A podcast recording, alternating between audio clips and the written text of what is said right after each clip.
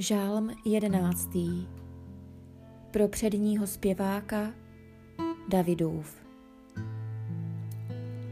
Utíkám se k hospodinu. Proč pak mi říkáte, jen si lítej, ptáče, po té vaší hoře.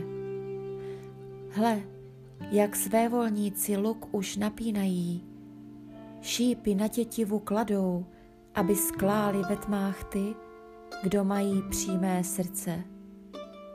Když se všechno od základů hroutí, co dokáže spravedlivý? Hospodin je ve svém svatém chrámu. Hospodin má trůn svůj na nebesích. Jeho oči hledí, jeho pohled zkoumá lidské syny. Hospodin zkoumá spravedlivého i své volníka, toho, kdo miluje násilí, z té duše nenávidí.